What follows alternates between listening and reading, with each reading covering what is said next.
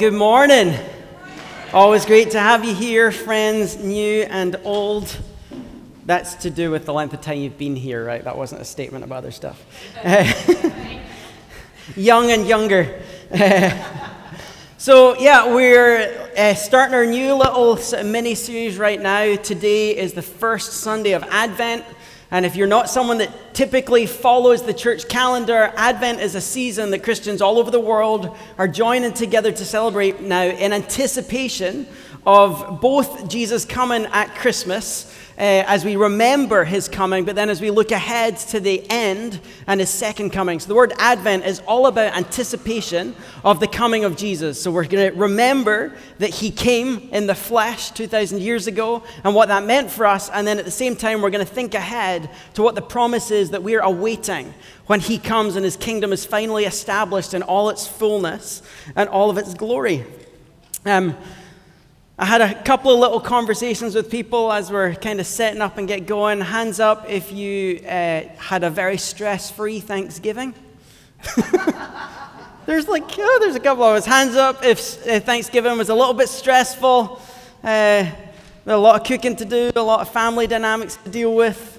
Uh, so many of us end up coming in on a day like today, after a holiday like Thanksgiving, sandwiched between Christmas. We come in a little bit usually a little bit tired, a little weary, sometimes a little down.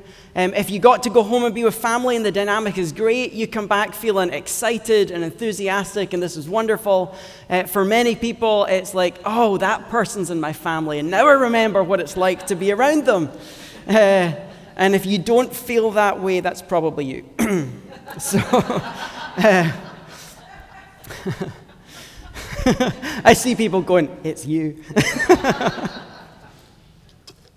So, we're going to spend some time this morning just looking at Jesus, of course, because Christmas is coming. And I'm hoping as we look at some of the words that are in God's word that are written to us that anticipate his coming and his second coming, that it's going to uh, comfort you out of what you've just come through and help give you the right perspective as we look ahead to what's coming. So, so let me ask this question How many people have already started their Christmas shopping and have it all done? Okay, so there's like one. Hands up, you've started, but you're on the way. And let's get the, the other honest hands. Who's not even looked at a Christmas present? Okay. Yeah, there's, there's a bunch of us, and it's well split. So, I mean, as we're getting ready for Christmas, this is, this is coming up to stressful season, right? I'm going to add a little bit of stress because if you've not started, remember that all deliveries are delayed right now. The excuse is COVID because uh, the excuse for everything is COVID, right? So, so, right now, everything's delayed. So, if you've not started, you'd better go to a real shop and buy it in person. so, there's some stress that's coming. There's, there's the stress that we just had prepping for Thanksgiving, there's the, the stress that we're going to walk into as we head towards Christmas. Uh, there's the dynamics that we experienced uh, as we engage Thanksgiving. There's the dynamics that we're going to experience in our family as we look ahead to Christmas. And in a time like this, as every uh, shop and business in the entire US seems to all of a sudden flip overnight into Christmas decorations, there's an anticipation that we feel, but there's a stress and there's a weight that, that comes with that. And as we walk toward the end of the year, there's all sorts of other weights and stresses that we start carrying. And it looks something like this It's, I just went home for Thanksgiving with my family. I thought God had done so much work in me that this year it would be different. I wouldn't rise to the bait and I would be able to love them well. And it didn't go that way. It's looking toward the end of the year and going 2021 is almost over. I thought I would have a better job. I thought I would know where I was going. I thought I'd have more clarity this year. I've been praying, I've been seeking, I've been doing all the right things, and I feel just as confused and just as lost and aimless as I was. It's looking at the, the sin issues in our life, going, I told myself that this was the year that I was going to overcome that issue. I wasn't going to walk in it anymore. I was going to walk confidently in my identity with God, and here we are in the stress of Thanksgiving and the lead up to Christmas, seeing the same broken patterns, the same inner lies being spoken over ourselves. And we get this point where we feel a little defeated and deflated. We get tired, we get worn. So I want to. Um, I want to speak into that this morning by looking at some words that Isaiah spoke. Um, and we're going to frame this. Basically, the next four weeks, we're going to sit in one verse We're going to sit in Isaiah chapter 9, verse 6, and we're going to look at some key words here. Today, we'll look at a little bit of the context that goes around it, but we want to camp out here, or we could use the word tabernacle, or we could use incarnate in some sense as we sit here with Jesus and all that it describes. And so, in this passage, we're, we're going to look, let me just read what it says up here. For unto us a child is born uh, to us a son is given, and the government will be on his shoulders, and he will be called Wonderful Counselor, Mighty God, Everlasting Father, and Prince of Peace. So, basically, what I want to do for the next four weeks of Advent is look at these titles one at a time and ask the question. Uh, Isaiah was sitting prophesying about the coming of Jesus.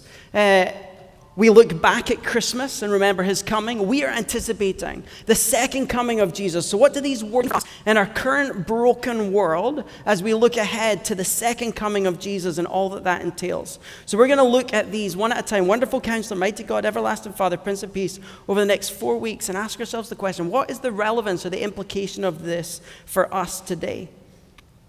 If you're familiar, Isaiah is the book in the Bible that probably is the most prophetic about the Messiah and the future kingdom. It's one of the books that is uh, quoted most often through the New Testament as the writers are trying to explain the story of the Old Testament and how it finds its fulfillment in Jesus. Within the book of Isaiah, chapters 7, 8, 9, 10, and 11, uh, lots of scholars kind of pull this out as its own little section that they call the book of the Messiah. So, from chapter 7 to 11, it's all of these key descriptions about Jesus, who he was, these prophecies about his coming.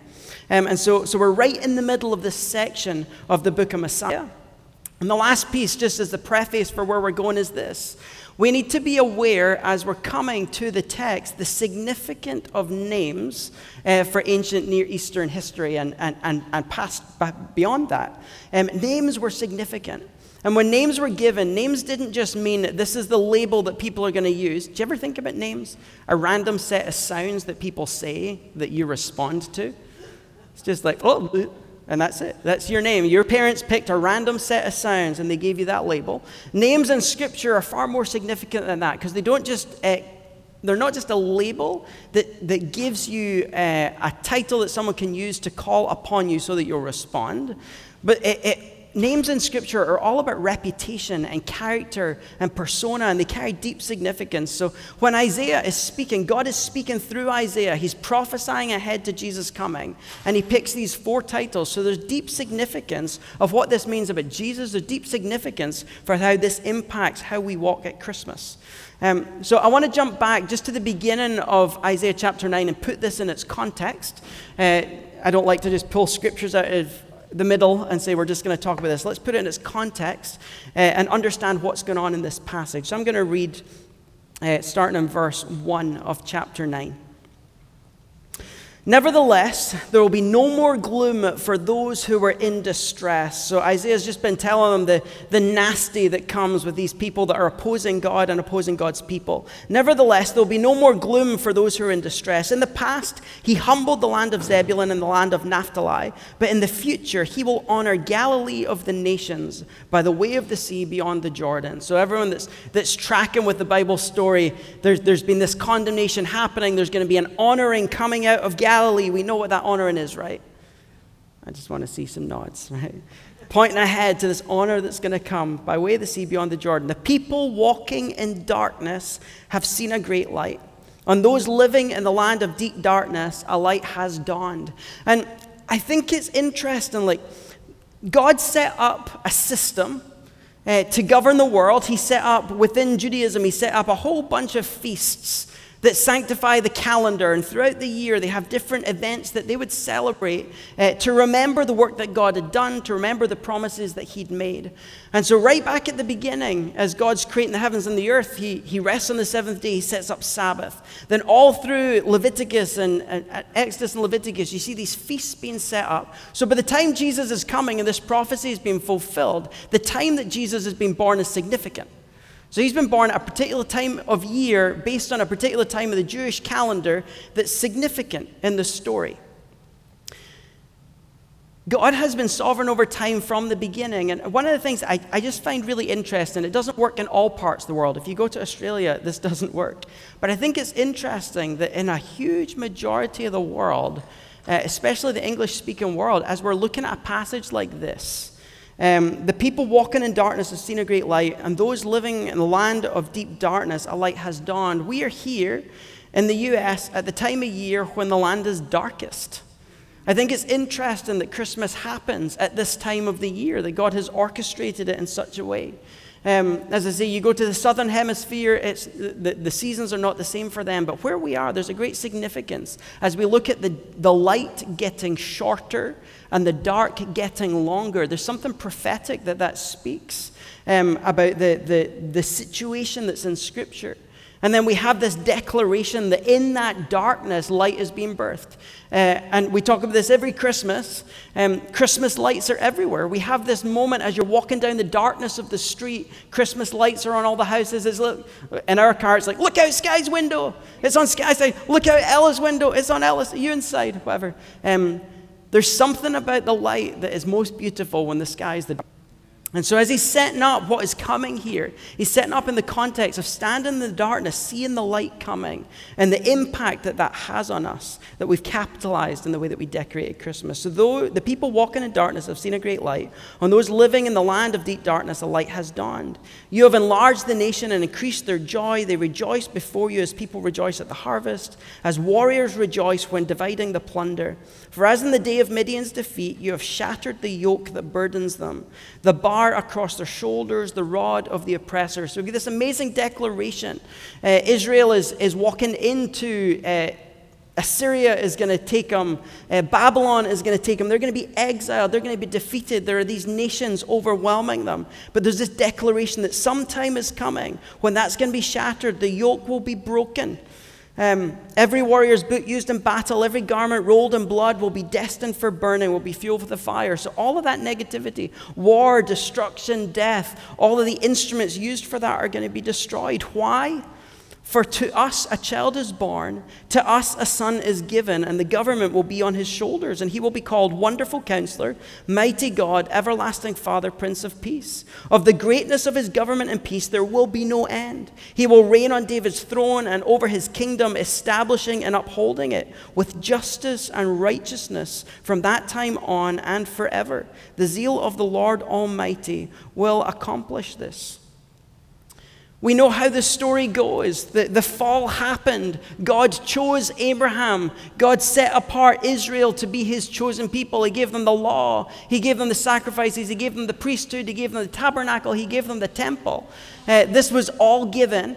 And, and the whole time, Israel is looking ahead for this promise uh, that, these nations that are warring against them, that are taking them captive, that are defeating them, and, and, and the instruments of consequence as they've rejected God. There's a day coming when these things are going to be defeated, and it's all going to come through this little child that's going to be born, and he's going to be given a specific set of names. So this morning, I want to look at the first of those names given to this little boy that was born in a manger, that carries the promise um, of everything, all the hope of Israel and all the hope of the world. So let's look at this title Wonderful Counselor. And it's funny when you mess around with, with the languages. If you were to go read, read around this, there are four titles. When we read our English Bibles, the majority of them will give us four titles Wonderful Counselor, Mighty Father, uh, Mighty God, Everlasting Father, Prince of Peace. Not actually the way this is working in, in the language in the background. So the words wonderful and counselor like are two nouns. So what ends up happening in this passage, it has the noun wonderful and then the noun counselor. And then it has the noun God and the noun mighty, the noun Father, everlasting, Prince, peace. So, did you hear that? So, mighty God in Scripture is God, the mighty one. Uh, everlasting Father is Father, the everlasting one. It has Prince of Peace as it is. And then it has these two nouns side by side, wonderful and counselor. So if you go back to King James, if you have like the ESV, your Bible is going to say, and he will be called wonderful, comma, counselor, comma, mighty God, Everlasting Father, Prince of Peace. So this is technically two titles that in many of our translations we sandwich together and make it one because of the poetry of the verses. So there are two titles here that we're going to tackle today. And these are both super significant for who Jesus is and what he means for us, especially in a season like this that's stressful as we approach Christmas uh, in light of what we've endured for the rest of 2020, 2020 and 2021, I think these words bring a lot of comfort. So I want to put up the Hebrew here because I know there's a lot of people like me that like to geek out in these and try and write them. Um, so this is Pele Yeotes. So Pele is the word for um, wonderful, and Yeotes is the word for counsel or advisor. So I want to tackle these words one at a time. Uh, and I want to help you see the significance. I say this all the time when I'm up here that there are words that come up that when the Jewish people are encountering these words, uh, they hear all of the times that these words come up in Scripture. Uh, these words carry like some significant weight that then, when they're put on the person of Jesus, is really mind blowing. Um, and in these words, the, the challenge is when we take these words and we understand them in English, the way we understand these words in English is very rarely like the way they really are, are meant in their original language. So, the first word that I want to look at is the word wonderful. Now, when we think of the word wonderful, you're thinking about the dinner that someone made or you're thinking about the gift that they gave, or the new haircut of your spouse as she's just come in, and it's like, that's wonderful. Like, it's this word, it's nice, it's pleasant, it's good. Like, it's, it's a positive adjective that we use to describe something that we like, right? Um, when you go wonderful counselor, it just means he's a really good one, right? Um, and in that, it, this, is a, this word is a thread that comes all the way through Scripture, and we miss the significance of this word uh, because we we use it just as this simple adjective. So we're going to talk about several places this appears, but the first one that I want to look at now, but the only one that's up on the screen, is the first time this word is used in Scripture, and it's in Genesis 18. So remember what we're dealing with here. Isaiah is prophesying. I'm being Scottish now. Isaiah, Isaiah is prophesying about this, this Messiah that's going to come. It's pointing ahead to Jesus. We know the story. But the first time this word wonderful is used is used in the story of Abraham and Sarah in Genesis 18. Abraham and Sarah have been unable to conceive a child despite the fact God has promised to Abraham that he's going to become the father of many nations through a son that he's going to bear. So, this moment where some angels appear, some visitors come by, they stay with Abraham and Sarah, and, and the angels turn to them. One of them said, I will surely return to you about this time next year, and Sarah, your wife, will have a son. Funny that the context of childbirth right here. Now, Sarah was listening at the entrance to the tent, which was behind them. Abram and Sarah were already very old, and Sarah was past the age of childbearing. So Sarah laughed to herself, and she thought, I'm, After I'm worn out and my Lord is old, will I now have this pleasure? Scripture's not very nice to you sometimes. Am I worn out and my Lord is old? Will I now have this pleasure? Then the Lord said to Abraham, Why did Sarah laugh and say, Will I really have a child now that I'm old? Is anything too hard for the Lord? The sentence literally says, Is there anything too wonderful for God to do? And in this word, the concept is impossible indescribable, beyond our ability to understand, miraculous, supernatural. This word wonderful is not just a nice adjective, but it's talking to the raw power of God at work in the world. I don't think it's, I don't think it's by accident that as Isaiah is prophesying about this child that's going to come, that's going to be the carrier of the promise of God, that the first adjective he used to describe him is the same adjective that's found in the story of Abraham as he's given the child of promise through whom God is going to rescue and redeem the people of the world. I think when Jewish people are sitting in these scriptures, they understand these words. Uh, and then sadly, is it sadly? Our English Bibles try to interpret these things in a way that makes it easier for us to understand. If she said, Is anything too wonderful for the Lord? It carries a different significance uh, to Is anything too hard for the Lord? Which then means as we're reading, we don't see the connection between the words because they're lost in translation. So the first time it appears is in Genesis 18. But I want to give you a summary of how this word appears in Scripture. And as I'm doing that, I want you to think of the significance of all of the things I'm about to share as they relate to the person of Jesus and who he is on the day that he was born. The next major time that we see this word come up is in Exodus 3:20. This is actually the, the way the word is going to be used for the majority of its use through Scripture. God calls Moses to lead the people out of Egypt. And how does he say he's going to do it? I'm going to rescue you. And I'm, in the process, I'm going to uh, bring judgment on the nation of Israel. And I'm going to do signs and wonders. And so he uses this language, wonders, to talk about the way that God brings judgment on Israel through the plagues and in the process brings redemption to the people of Israel. So, all the way through Scripture, when it's saying, Remember the signs and wonders that I did, remember that I brought you out of Egypt with wonders. So, when he's calling this guy the wonderful counselor, he's saying he is the wonder.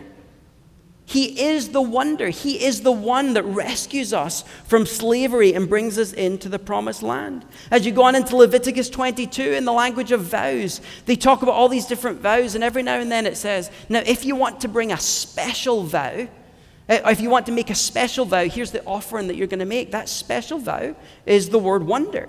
You're going to offer this wonder to the Lord. It's almost like an awe offering. You want to bring an offering of, like, wow to the Lord. This is how you're going to do it. So there's some special vow that is made that the Bible classifies as wonder. As Jesus comes and lives true to the Word of God, fulfilling all the vows of the Old Testament and then calling us into a relationship with Him where we vow to give our life in return for what He's done for us. Joshua 3, as Joshua is leading the people into the promised land, it says God did it with wonders. They're standing at, uh, on the other side of the Jordan. They see the promised land, and God parts the Jordan as the priests walk out and stand in the middle of it. The Jordan parts, and the people walk through. God says, I did a wonder. So, this wonder brought people across the Jordan and into the promised land.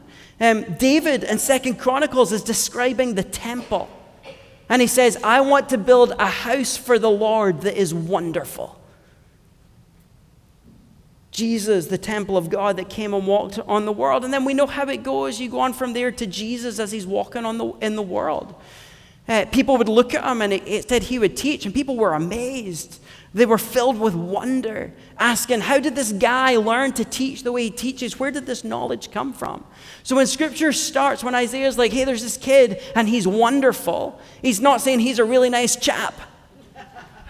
He's saying this guy is the wonder. He is the embodiment of all the wonders that you have seen me do through scripture.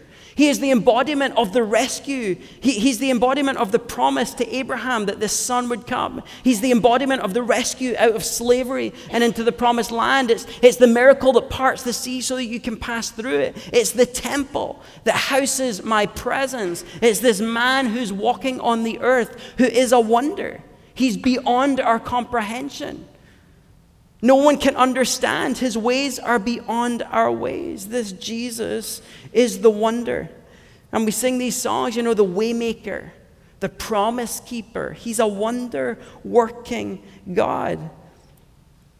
As you look at Thanksgiving, as you look ahead to Christmas, as you think about what you've experienced over the last year, as you think about what you're longing for for 2022, are you looking for a wonderful chap?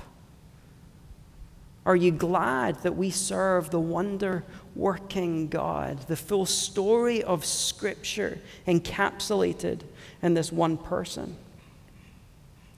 The second word is just as amazing. We hear the word counselor and we think, I get to go and sit with someone and talk about all of my emotional baggage, right? And for many of us, we need a wonderful counselor, a really good chap right? uh, and many of us are really grateful for that. But again, the, the connotations of this word are far beyond what we grasp at first when we look at a word counselor. You could take this word and, and you could technically translate it something like a wise strategist. Hands up if you need a wise strategist in your life to help you put things in order. I know I sure do. Um, we encounter this word for the first time in Exodus 18. Moses is leading the people, he's judging them, and it's crazy He's got the burden of all of the people on his shoulders. I don't have this one up there yet. He's got the burden of all the people on his shoulders. He's trying to figure out all these people have problems. They're grumbling constantly. Anyone feel like they're around people like that? I'm one of them. I grumble constantly. Um, so he's surrounded by these people. He's trying to judge. He's trying to figure out how do I, as one person, help judge and care for this entire nation. And so there's this moment where he's with uh, his father in law Little plug for in laws right here. Um, not all bad. So he's with his father in law, and there's this moment where his father in law says, You know, what you're doing is good, but let me give you a bit of advice. And then he gives them this strategy. Here's what to do find some really godly men who know the word, and you're going to appoint them as judges over certain groups, and you can manage them and then, if there's any cases that they can't deal with themselves, have them bring them to you, and then you can decide the bigger cases. So, this moment where, where Jethro is like, Here, let me give you a strategy for how you can manage and lead these people effectively. And Moses does it, and it's really successful. When, when Jethro says, Let me give you some advice, the word is, Let me give you counsel. Let me give you counsel here. This word is repeated over and over and over through Kings and Chronicles, all the way through the prophets. This is the primary word that we're talking about when it says, you know, there was this king, and he was wise and he walked in the way of the Lord. And he led well, and he advised or counseled the nation of Israel well, or he surrounded himself by godly men who gave him good advice. And those words, each time, it's either the person walked and gave good advice, or he surrounded himself by people who gave him good counsel. And the contrast, all the way through Kings and Chronicles, you see these kings that just plummet and don't get it right. And it's they rejected the counsel of the people around about them. They rejected the advice of the Lord as he was giving it to them. They didn't seek the counsel of the Lord. And so scripture sets up that there is this set of advice, this counsel that God offers and our ability to walk in the way God wants us to walk is determined by whether we heed that counsel or not. And he sets systems in place. Proverbs will tell us that if you surround yourself by good, godly people, it will have a positive impact on your life. The wise person heeds good counsel, the fool rejects it and doesn't listen. And so Scripture sets up this pattern of are you a person who heeds the counsel of the Lord? Are you a person that surrounds yourself with good counselors which, which will advise you in the way of the Lord? Or are you the fool that rejects it and in the process walks away from the Lord? This concept of counsel and advice is found elsewhere in Isaiah. So we're in this book of the Messiah. Look at Isaiah 11. Isaiah 11 is describing the Spirit of the Lord on Jesus, and it uses multiple adjectives to describe what the Spirit does and what He gifts him with as he walks in this role as a leader. So a shoot will come up from the stump of Jesse, from his roots, a branch will bear fruit. Uh, the word branch in Hebrew is tied to the word Nazareth, Natsar, usually. Um, interesting, one that's branchy. And it says, The Spirit of the Lord will rest on him, the Spirit of wisdom and of understanding, the Spirit of counsel and of might, the Spirit of the knowledge and fear of the Lord. And which one does he delight in the most? The fear of the Lord.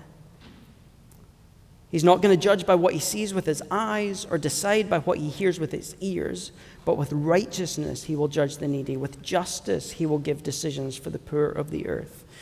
So Isaiah is talking about this kid that's going to come. He's going to be this wonderful counselor. He's going to have this spirit that's going to come upon him, the spirit of the Lord. And that spirit is going to bring wisdom and understanding and counsel and might and knowledge of God and fear of him. What's fear of the Lord? It's a reverence for God and his instruction that causes us to obey the things that he says. And of all of the things that he could walk in, it's not the wisdom, it's not the understanding, it's not the good advice, it's the ability to obey out of reverence for God, that's the thing that he delights in. But this is a description of the work of the Spirit in Jesus, giving him the ability to be the good counselor that God has asked for all the way through Scripture. The, the little side note here, I'm, I'm going to jump ahead a little bit. But we, again, we know the story. Jesus comes, he lives on the earth. He's here for his 30, 33 years. He dies a brutal death. And scripture tells us that when he leaves and he is, ascends into heaven, he's telling his disciples, he's like, It's better for you that I go. Because when I go, there's one greater than me that's going to come, and he's going to anoint you with certain abilities. So it's better for you if I go. He's going to teach you the things I say, he's going to remind you who I am. So, this spirit that was on Jesus that enabled him to be the good counselor is the same spirit that gets to rest on us to give us wisdom and understanding and counsel and might and knowledge and fear of the Lord. Uh, so, as we're in this season going, how, where do I go? What do I do? How do I resolve this issue? How do I walk forward? This spirit will give you the wisdom and understanding, counsel, might, knowledge, and fear of the Lord that you need. How? Because he points you to Jesus who's Jesus. He's the wonderful counselor. He is the counsel of God. There's this other part in Isaiah towards the end. Um, these amazing like declarations in Isaiah. It's not enough to say that this person is going to be the Messiah, but the Messiah is God. There's this part in 28 that this also comes from the Lord of hosts. Talking about some stuff going on. this comes from the Lord of hosts who has made his counsel wonderful and his wisdom great. So, this, the Lord of hosts, all the way through Isaiah, is the description of God. And so, here, God is the one with wonderful counsel. This is a declaration of God the Father and who He is. And, and He's prophesying this child is going to come and He is going to be the wonderful counsel. And we know how this goes. God gives us His word. Jesus comes as the living embodiment of the knowledge of God. Jesus knows the mind of the Father. He listens to what the Father teaches, He does everything the Father says. We know that the, the, the Spirit knows the mind of Christ. So, this counsel of God is imparted through Jesus by the Spirit into us. So, when we're looking at this word counsel, we're not talking about someone that listens to our problems. That's part of it. But someone that gives wisdom and advice, who walks in what they say. A person who can impart the blueprints we need to achieve the things that God is calling us to do. And again, as a church, we're in this season. Where are we going? What are we doing? What God's what what what do? God is giving us and will give us the blueprints to walk in to become the church that He is, is calling us to be. But here, here's the side note for this. So, scripture is clear that God is the counselor. God has good advice and wisdom that he gives to us. It's clear that Jesus is the one that comes and embodied this and fulfills this. It's clear that we have the Spirit who teaches this stuff to us, right? And scripture is like follow the good counsel and you'll be blessed. Don't follow the good counsel and it won't go so well for you. But we know how it goes. We, we listen to the good counsel and it doesn't work out the way we want. You know that's the way it goes often, right? So God creates Adam and Eve and puts them in the garden with the full counsel of God, and what do they do? They listen to the enemy, and sin comes into the world. We see it with uh, God, this wonder that He works to rescue Israel out of Egypt with the plagues. But what happens? They go running ahead, and all of a sudden they're sandwiched between the Red Sea and an Egyptian army with nowhere to go. And in that moment, they're not going, Ooh, God's wonderful, and look at this amazing advice that He gave me. Sometimes, if you follow the tremendous counsel of God, you're going to find yourself with the Red Sea in front of you and an army behind you. And then we go, Oh, God's abandoned me. God's horrible. I can't worship Him anymore. Look what he does to me. In that place, in that place where you followed the counsel of God and things don't look the way that you want, a wonder is about to happen.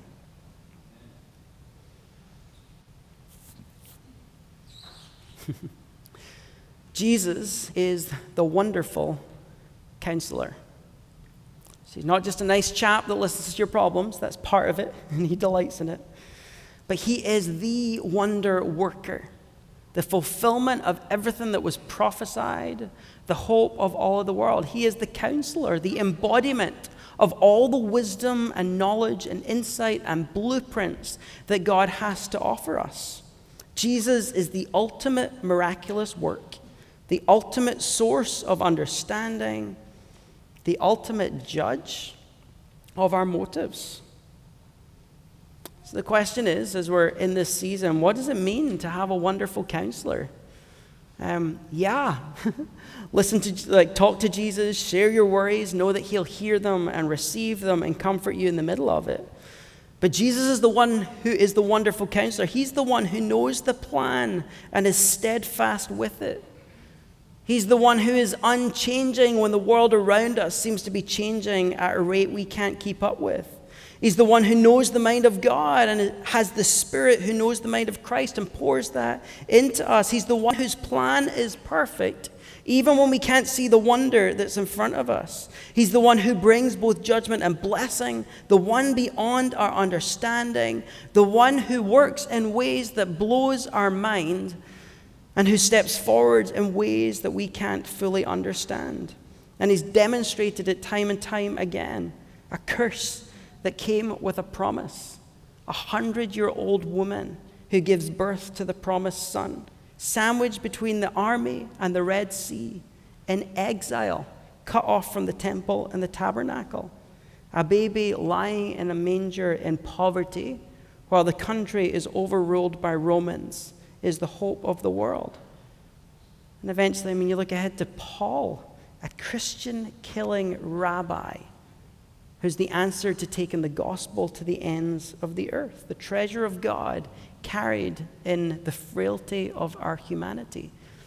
So, as you think about Thanksgiving, as you think about Christmas, as you think about that family dynamic that's difficult, as you look ahead uh, at, at what's coming in 2020 and you're reflecting back on the year and going, why do I not have a better job than the one that I have? Why have I not found the spouse that I'm looking for? Why am I not seeing the freedom from these issues? Why are my finances not in a better place? Why is our church not the way I always envisioned it being? Uh, why do I have the same lies competing in my mind in that place? We get to remember. For unto us a child is born, unto us a son is given. The government will be on his shoulders and he's going to be called the Wonderful Counselor. So, in the middle of all of that, there is one who can give you the blueprints that you need to get out of the mess that you're in. But sometimes in that place, you're going to feel stuck between the Red Sea and the army. And our job is to sit back and wait, to cast ourselves on Him and trust that the wonder will do the wonder in our life. Let me pray.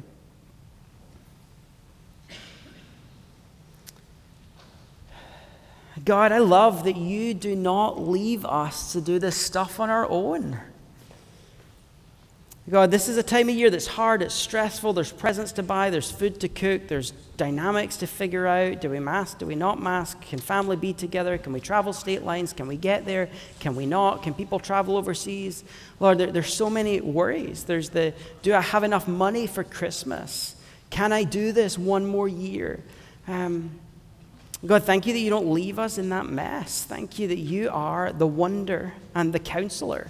So we today seek you. God, would you do the wonders in our day that we long for? Would you pour out your counsel into our hearts, the blueprints that we need to follow you, and the hope that we need to, to walk it out? And thank you, Jesus, that you're the one that does this for us. So as we look ahead to Christmas, we thank you that you came, but we thank you that you're coming again. And that day is coming when that wonder working counselor will once again be on the throne and everything will be put right. God, we look ahead to it, we long for it. Help us to walk in it in Jesus' name.